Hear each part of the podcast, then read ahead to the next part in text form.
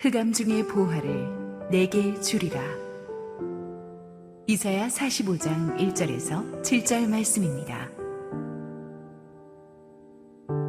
여호와께서 그의 기름 부음을 받은 고레스에게 이같이 말씀하시되 내가 그의 오른손을 붙들고 그 앞에 열국을 항복하게 하며 내가 왕들의 허리를 풀어 그 앞에 문들을 열고 성문들이 닫히지 못하게 하리라 내가 너보다 앞서가서 험한 곳을 평탄하게 하며 논문을 쳐서 부수며 쇠빗장을 꺾고 내게 흑암 중의 보화와 은밀한 곳에 숨은 재물을 주어 내 이름을 부르는 자가 나 여호와 이스라엘의 하나님인 줄을 내가 알게 하리라. 내가 나의 종이하고 내가 택한 자 이스라엘을 위하여 내 이름을 불러 너는 나를 알지 못하였을지라도 내게 칭호를 주었노라. 나는 여호와라. 나 외에 다른 이가 없나니 나밖에 신이 없느니라. 너는 나를 알지 못하였을지라도 나는 내 띠를 동일 것이요.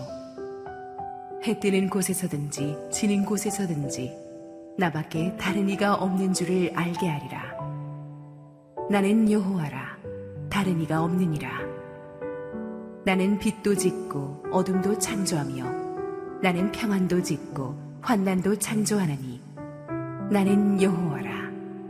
이 모든 일들을 행하는 자니라 하였노라. 할렐루야 우리 하나님께 감사와 영광의 박수 올려드리겠습니다.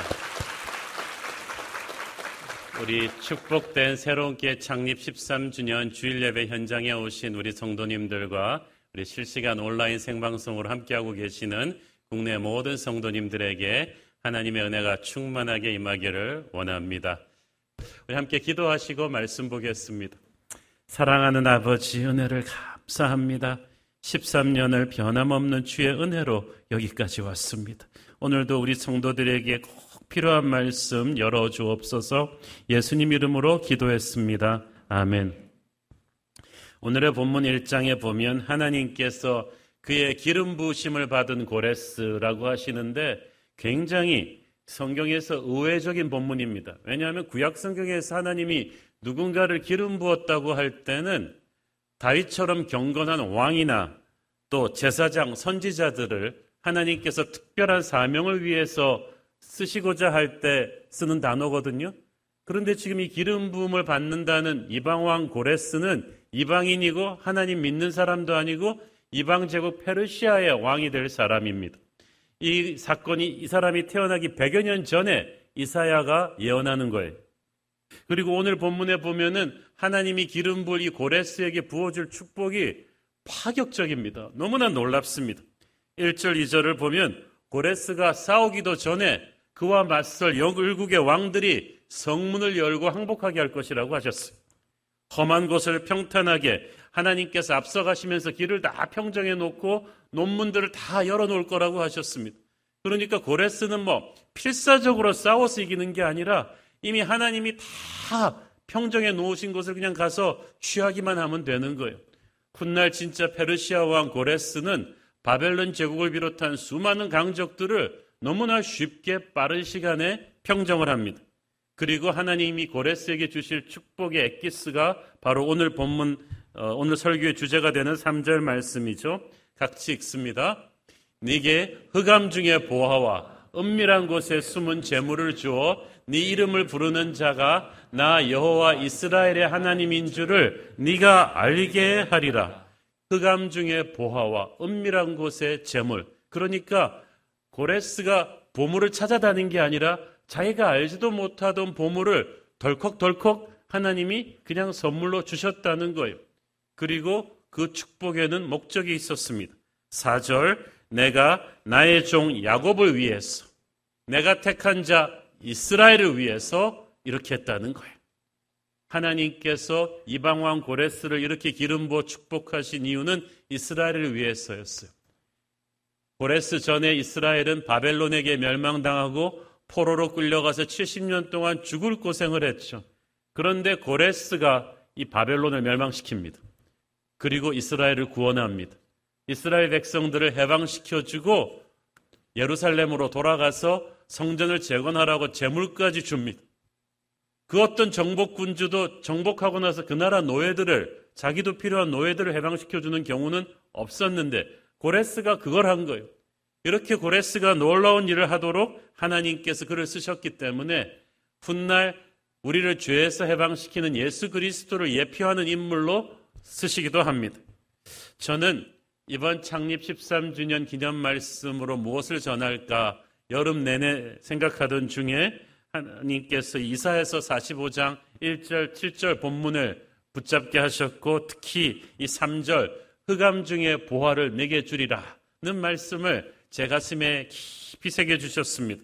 마치 이 약속의 말씀이 지금 이 시점에 우리 성도들을 위한 하나님의 선물같이 느껴졌어요.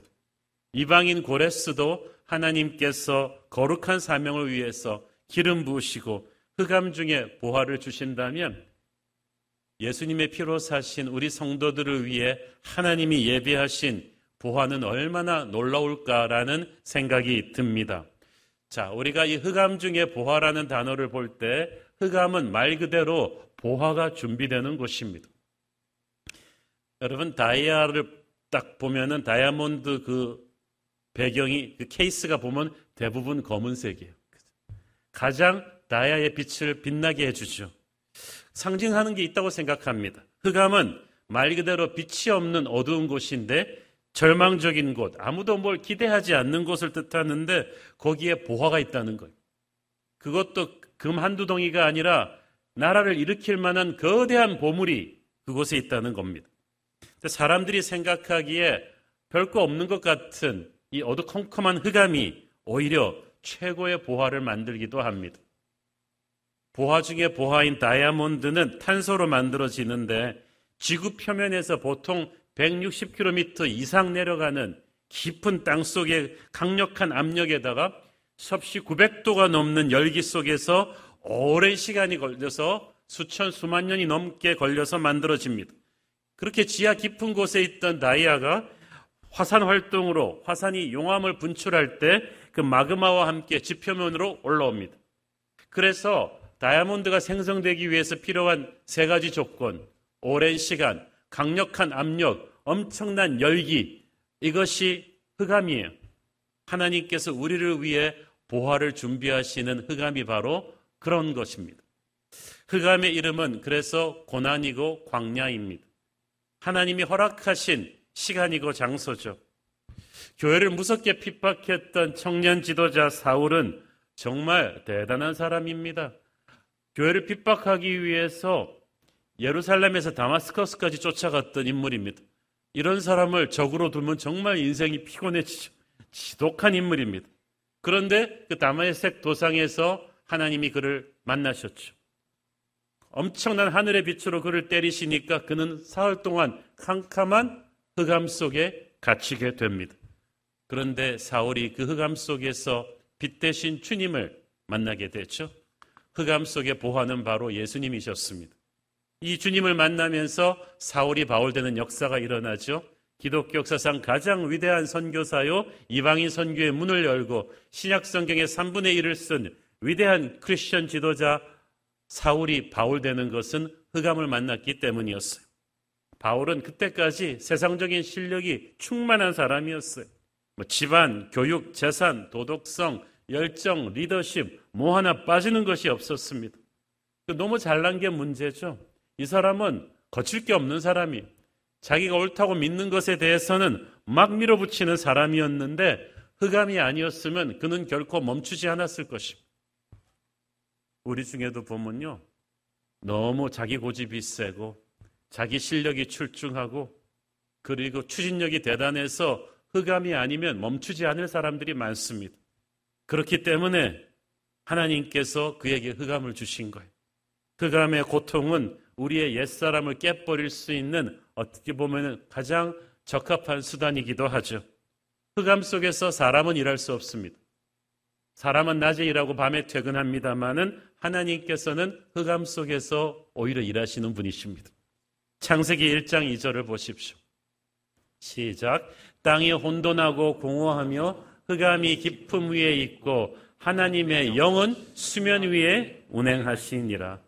온 땅이 흑암으로 가득할 때 성령께서는 일하고 계셨어.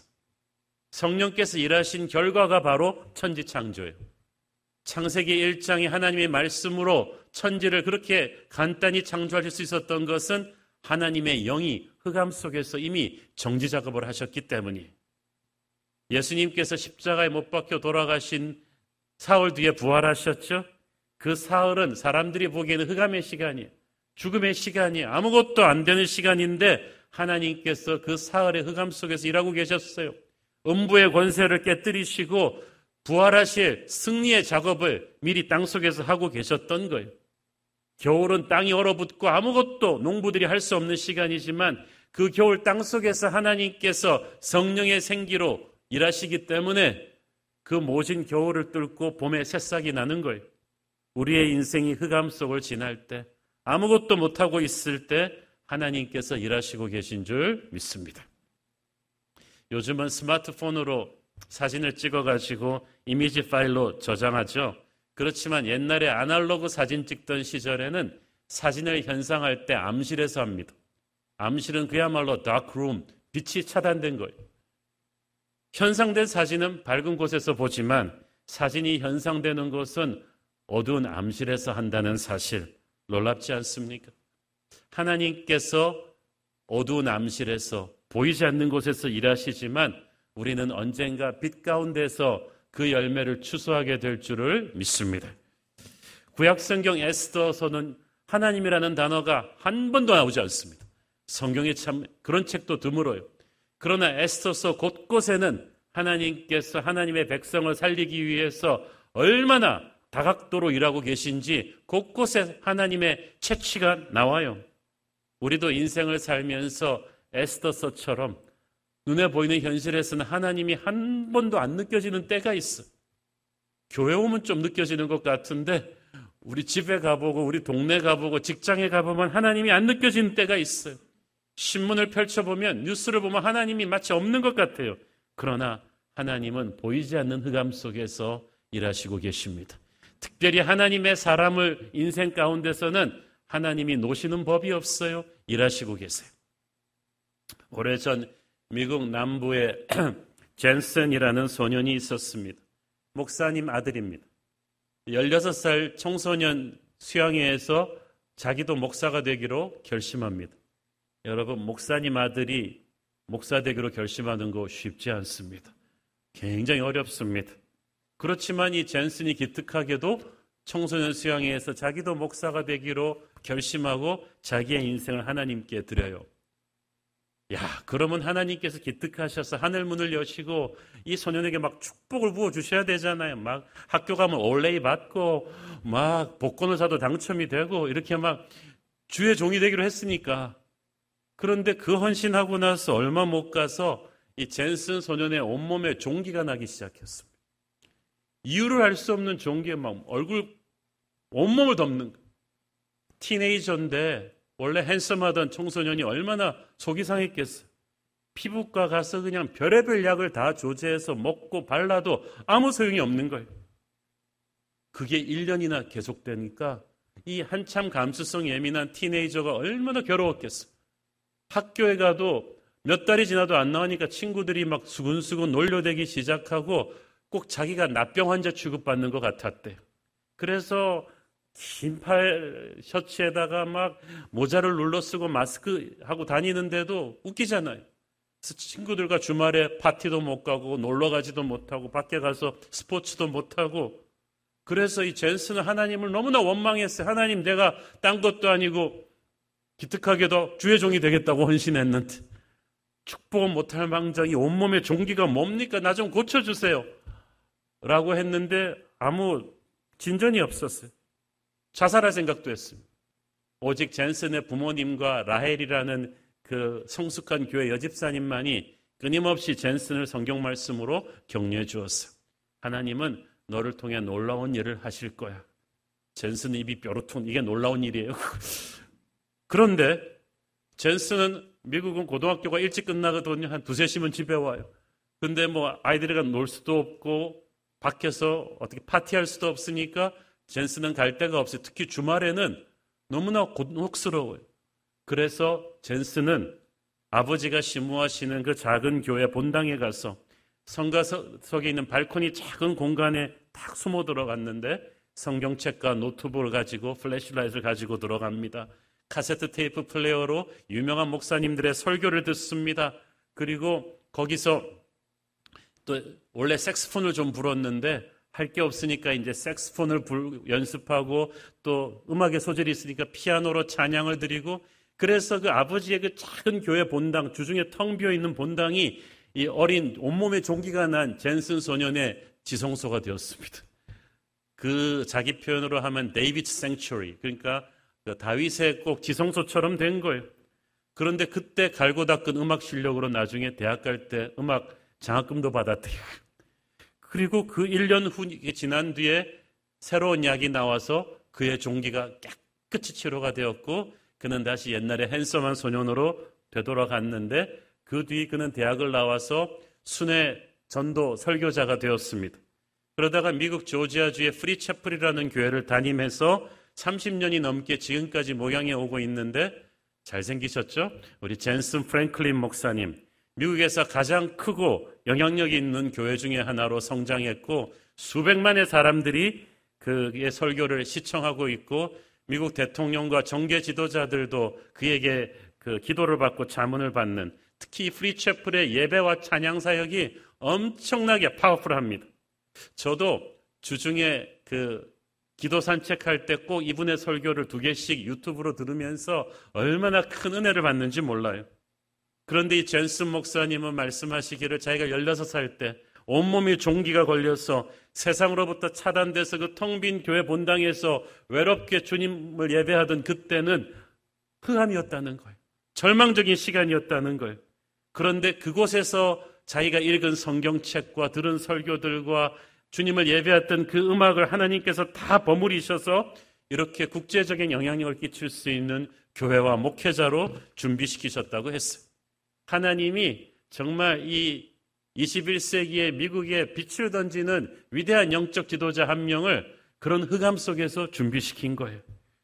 여러분, 그때 그는 흑암 중의 보화인 예수님을 새롭게 만납니다.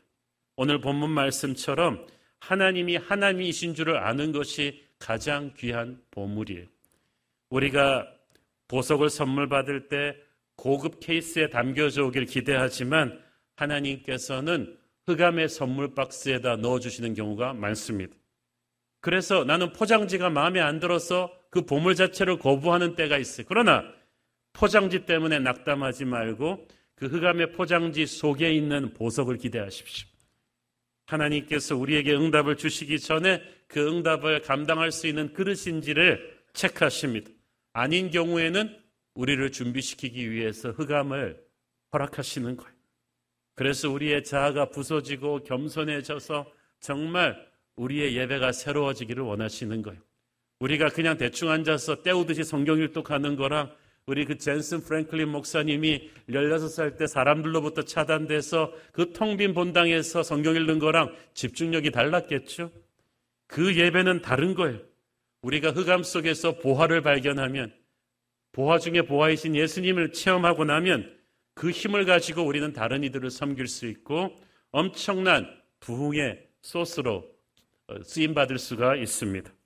그런 의미에서 흑암은 나만을 위해 준비된 보화를 주시려는 하나님의 배려입니다. 이 3절에 보면 흑암 중에 보화와 은밀한 곳에 숨은 재물을 내게 주리라고 하셨어요. 하나님은 이 보화를 아무에게나 주지 않고 너에게 주겠다고 하십니다. 하나님이 보화를 주시기로 약속하신 사람이 있는데 그게 바로 우리예요. 명절 때 보면 요즘 막 그 택배 박스가 집집마다 쌓이잖아요. 그런데 그때 보면은 남의 집에 갈 게 우리 집에 오기도 하고 우리 집에 갈 게 남의 집에 가기도 합니다. 하나님은 그런 실수를 안 하세요. 실수로 내게 주시기로 한 보물을 난 사람에게 주시지 않아요. 그 방법 중에 하나가 흑암 중에 감추시는 거예요. 하나님의 시간이 될 때까지 흑암 중에 보화나 은밀한 곳에 있는 재물의 공통점 사람들이 쉽게 찾을 수 없다는 거예요. 환한 곳에 뒀으면은 누가 옛날에 집어갔을 거예요. 그러나 하나님이 숨겨두셨기 때문에 아무나 가져갈 수 없어요. 그래서 고통스럽고 외로운 흑암의 시간은 하나님이 다른 사람들을 차단하고 내게 이 보물을 주시기 위한 하나님의 배려입니다. 사람들은 우리에게 주신 결과물, 이 보물만을 보고 부러워하지만 그것을 받기까지 우리가 통과해야 됐던 흑암의 과정을 어떤 것인지 몰라요. 새로운 교회의 부흥을 부러워하는 교회들은 많지만 그 부흥이 오기까지 우리가 그동안 통과해야 됐던 그 많은 광야는 그 많은 눈물의 기도는 금식은 하나님 앞에 부서짐을 아는 사람은 별로 없어요. 그러나 그 흑암의 시간을 우리가 믿음으로 잘 통과했기 때문에 흑암 중의 보화인 이 사도행전적인 부흥을 하나님으로부터 받은 것입니다. 몸에 병이 드는 거 참 고통스러운 흑암이죠. 여러분도 지금 건강이 좋지 않아 고생하는 분들 많으시죠?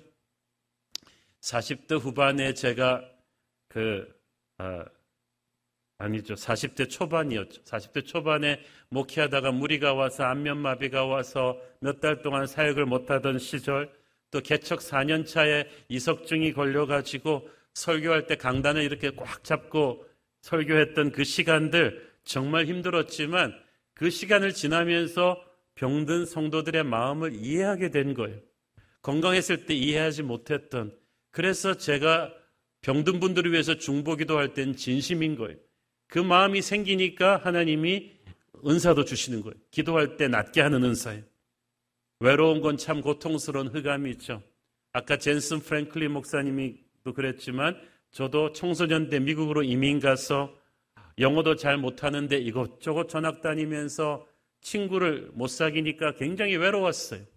그런데 그때 그 외로움의 시간 동안에 한국어와 영어 성경을 수도 없이 많이 읽은 것이 제가 신학교 가기 전에 이미 성경 전체를 그림처럼 스토리로 엮을 수 있는 어떤 영적인 자산을 제공해 준 것입니다. 지금도 그 어떤 신학교에서 가르쳐 주지 않은 풍성한 말씀의 은혜가 그때 닦여진 거예요. 여러분, 여러분이 외롭고 힘든 흑암의 시간을 지난다는 것은 하나님이 여러분만을 위한 보화를 캐기 위한 과정인 줄 믿습니다. 보통 다이아몬드가 아까 지하 160km까지 거기서 만들어진다고 했는데 진짜 또 다이아몬드 중에서 최상급은 그보다 더 깊이 들어간대요. 보통 지하 350, 720km까지 들어가기도 한다는 거예요.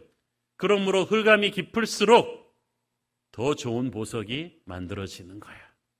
여러분의 인생에서 이 흑암이 깊고 외로웠을수록 하나님께서는 여러분이 아름다운 다이아몬드를 채굴할 수 있도록 준비시키셨을 것입니다. 그래서 좋은 태도를 가지고 흑암 속을 견디는 게 중요합니다. 똑같은 흑암인데 어떤 태도로 견디는가가 중요한 거거든요. 석탄과 다이아몬드가 둘 다 똑같은 성분의 탄소 덩어리라고 합니다. 그런데 어떤 거는 탄, 석탄이 되고 어떤 거는 다이아몬드가 되느냐? 얼마나 깊은 땅 속에서 얼마나 강력한 압력을, 얼마나 뜨거운 열기를 얼마나 오래 견디는가에 따라서 하나는 석탄이 되기도 하고 하나는 나야가 되기도 하는 거예요. 하나님께서 설마 석탄 만들려고 여러분을 그 고생 시키겠습니까? 하나님은 여러분의 인생에서 다이아몬드를 보고 계십니다. 예수님은 이 베드로를 보았을 때 너는 사람 낚는 어부가 되리라. 너는 다이아몬드가 될 거야. 그때까지 흑암은 거치겠지만 내 믿음은 그래. 우리는 하나님의 믿음을 가슴에 품고 좋은 태도를 가져야만 합니다. 흑암이 왔다고 해서 남을 원망한다거나 하나님을 원망한다거나 화를 내거나 낙심하거나 포기하고 도망가면 안 돼요. 답답하고 힘들수록 감사의 언어를 하시고 쉬지 않고 아까 젠슨 프랭클린 목사님처럼 예배해야만 합니다. 그러면 흑암 속에서 영적으로 단단해질 거예요. 그러면 석탄으로 될 뻔했던 탄소 덩어리가 다이아로 만들어지는 거예요. 저희 교회가 그랬던 것 같아요. 어제 제가 그 우리 교회 13년 역사를 가만히 살펴보면서 반추해 볼 때 제 가슴에 드는 생각은 우리 교회가 정말 이제 영적으로 성숙해져 가고 있구나. 내실이 단단해져 가고 있구나. 수적인 성장보다 그게 저한테 너무너무 감사한 거예요. 우리 목사님들, 장로님들, 부터 시작해서 모든 순장님들 주일학교 이르기까지 영적으로 굉장히 성숙해진 것 같아요.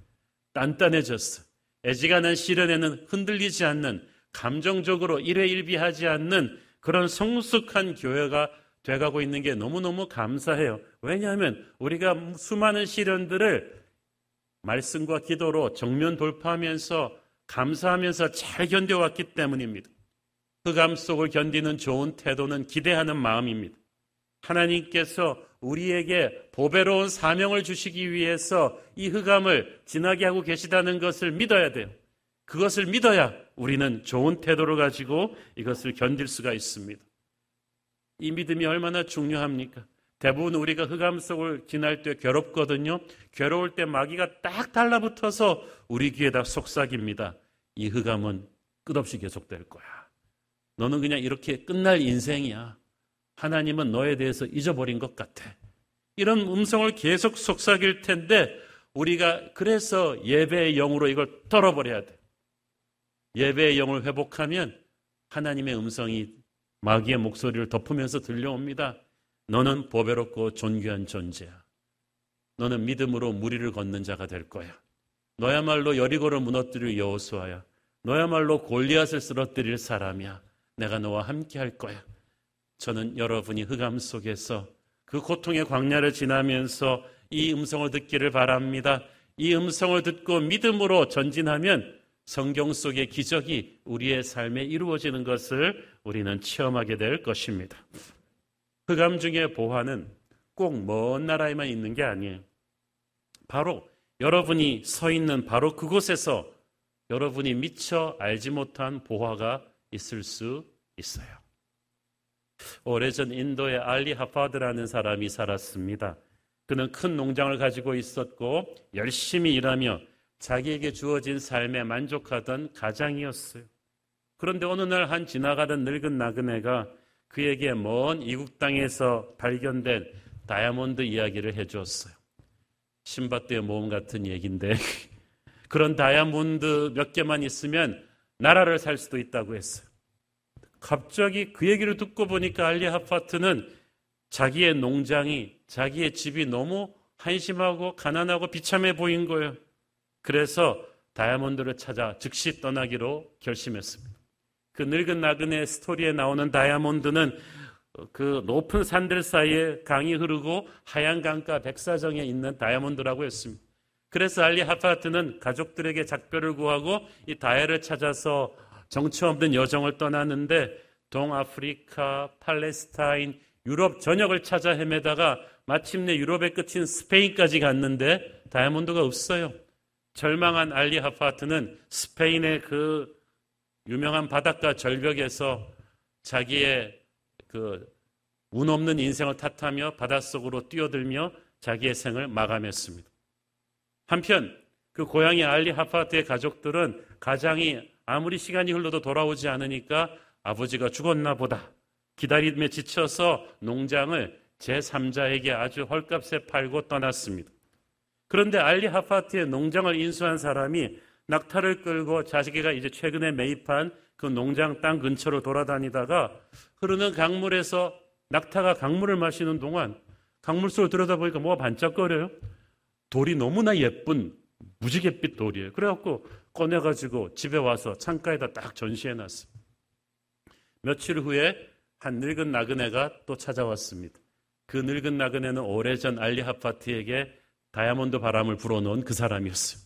근데 그 늙은 나그네가 그 창가에 놓여진 반짝이던 돌을 보더니 이거 어디서 났냐고. 아, 우리 농장 강가에 있다고. 나랑 같이 가보자고.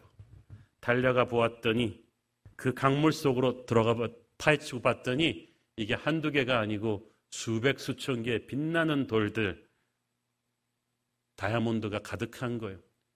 그 늙은 나그네가 고개를 들어서 주위를 살펴보니까 맙소사 큰 강들 사이로 흐르는 어, 큰 산들 사이로 흐르는 강의 하얀 백사장의 땅이 그렇게 발견된 곳이 바로 역사상 가장 큰 다이아몬드 광산 중의 하나인 골콘다입니다.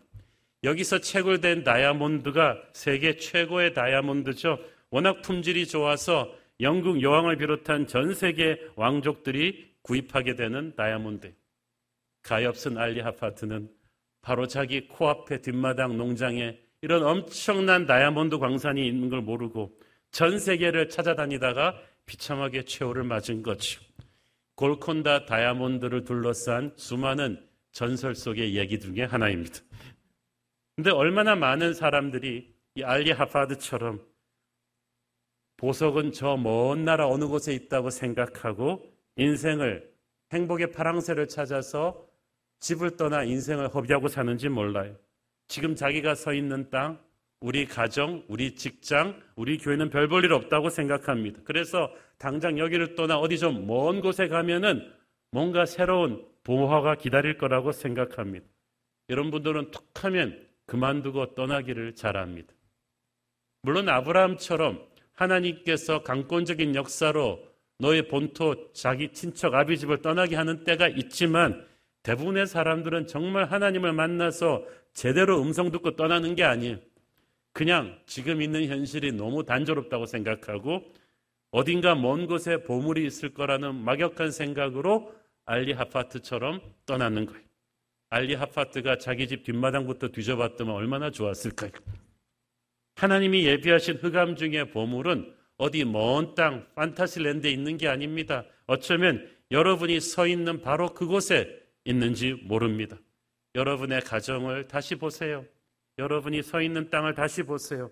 더 깊이 파보면, 더 새로운 시각으로 파보면 하나님이 예비하신 그 보물을 발견할 것입니다. 알리 하파트는 자기 땅에 엄청난 다이아몬드 광산이 있는데도 그것을 볼 줄 아는 눈이 없어서 누리지 못하고 살았어요. 마귀가 항상 우리의 행복은 어딘가 먼 곳에 있는 것처럼 유혹합니다. 그래서 결코 떠나지 말아야 할 아버지의 집을 떠나게 만들죠. 누가복음 15장에 나오는 탕자의 스토리가 그거 아닙니까? 그는 아버지의 집이 다이아몬드 광산인 걸 몰랐어요. 그는 무리하게도 자기 몫의 유산을 챙겨가지고 먼 땅으로 떠납니다. 그 먼 땅이 자기가 가진 것을 탕진시킬 땅이지 자기를 채워줄 땅이 아니라는 걸 몰랐던 거예요. 그 먼 땅에서 그는 가진 것을 다 뺏기고 거짓 인사가 되었습니다. 그리고 나서야 깨달았습니다. 다이아몬드는 우리 아버지의 집에 있었구나. 진짜 행복은 아버지의 집이었구나. 영의 눈이 열려야 자기가 살던 아버지의 집이 진짜 보배라는 것을 알게 됩니다. 마귀는 지금도 우리가 하나님 아버지의 품을 떠나서 세상으로 가면 뭔가 행복의 다이아몬드가 우리를 기다릴 거라고 속삭여요. 더 빠르고 더 효율적인 길이 있을 거라고 생각합니다. 고난의 시간, 흑암의 시간이 생각보다 길어서 지칠 때 마귀가 우리한테 속삭입니다. 이제 그만해라. 여기를 떠나보시 그래. 먼 곳으로 가면 새로운 대박이 터질 거야. 그러나 그때 하나님의 음성을 좀 더 신중히 듣고 기도하며 기다려 보십시오. 그러면 그렇게 여러분이 쉽게 가정을 깨지 못할 거예요. 그렇게 쉽게 사명의 자리를 그만두고 떠나지 못할 것입니다. 마귀는 흑암의 시간이 오면 다른 곳으로 도망가라고 하지만 하나님께서는 사명의 땅이라면 견뎌보라고 하십니다. 나오미가 사명의 땅 베들레헴을 떠나서 다른 데로 가서 보물을 찾으려고 했을 때 그녀는 남편과 아들들 모든 걸 잃어버렸습니다. 나오미의 행복은 다시 베들레헴으로 돌아왔을 때부터 시작되었어요. 여러분이 서 있는 그 땅을 함부로 생각하지 마세요. 여러분의 가정, 여러분의 사업, 여러분의 이 교회는 하나님의 은밀한 보화가 숨겨져 있는 것일 것입니다. 문제의 열쇠는 환경을 바꾸는 게 아니라 시각을 바꾸는 것일 수 있어요. 영적인 눈이 있어야 흑암 중의 보화를 알아볼 수가 있어요. 시편 119편 18절을 보십시오. 내 눈을 열어서 주의 율법에서 놀라운 것을 보게 하소서 주의 율법을 영의 눈이 열려야 그 안에 담긴 놀라운 하늘의 비밀을 깨달을 수 있다는 거예요. 성경을 읽지만 깨닫지 못하는 사람이 있어요. 그러면 아무것도 아니잖아요. 제가 20대 신학생 시절에 흠모하던 한 미국 목사님은 라디오로 제가 그분 목사님 설교를 들을 때마다 감탄을 금치 못했어요. 너무나 평범한 성경 말씀을 가지고 너무나 놀라운 은혜의 말씀을 전하시는 거예요. 보니까 이분은 한 달에 한 번씩 헬라어로 신약 성경을 읽으시고 날마다 기도 생활을 누구보다 뜨겁게 하시는 분이에요. 그러니까 영적인 눈이 확 열려 있어요. 여러분, 우리가 말씀 충만, 기도 충만해야 하나님의 놀라운 비밀을 볼 수 있는 눈이 열립니다. 십자가상에 예수님 옆에 못 박히셨던 두 강도를 기억하십니까?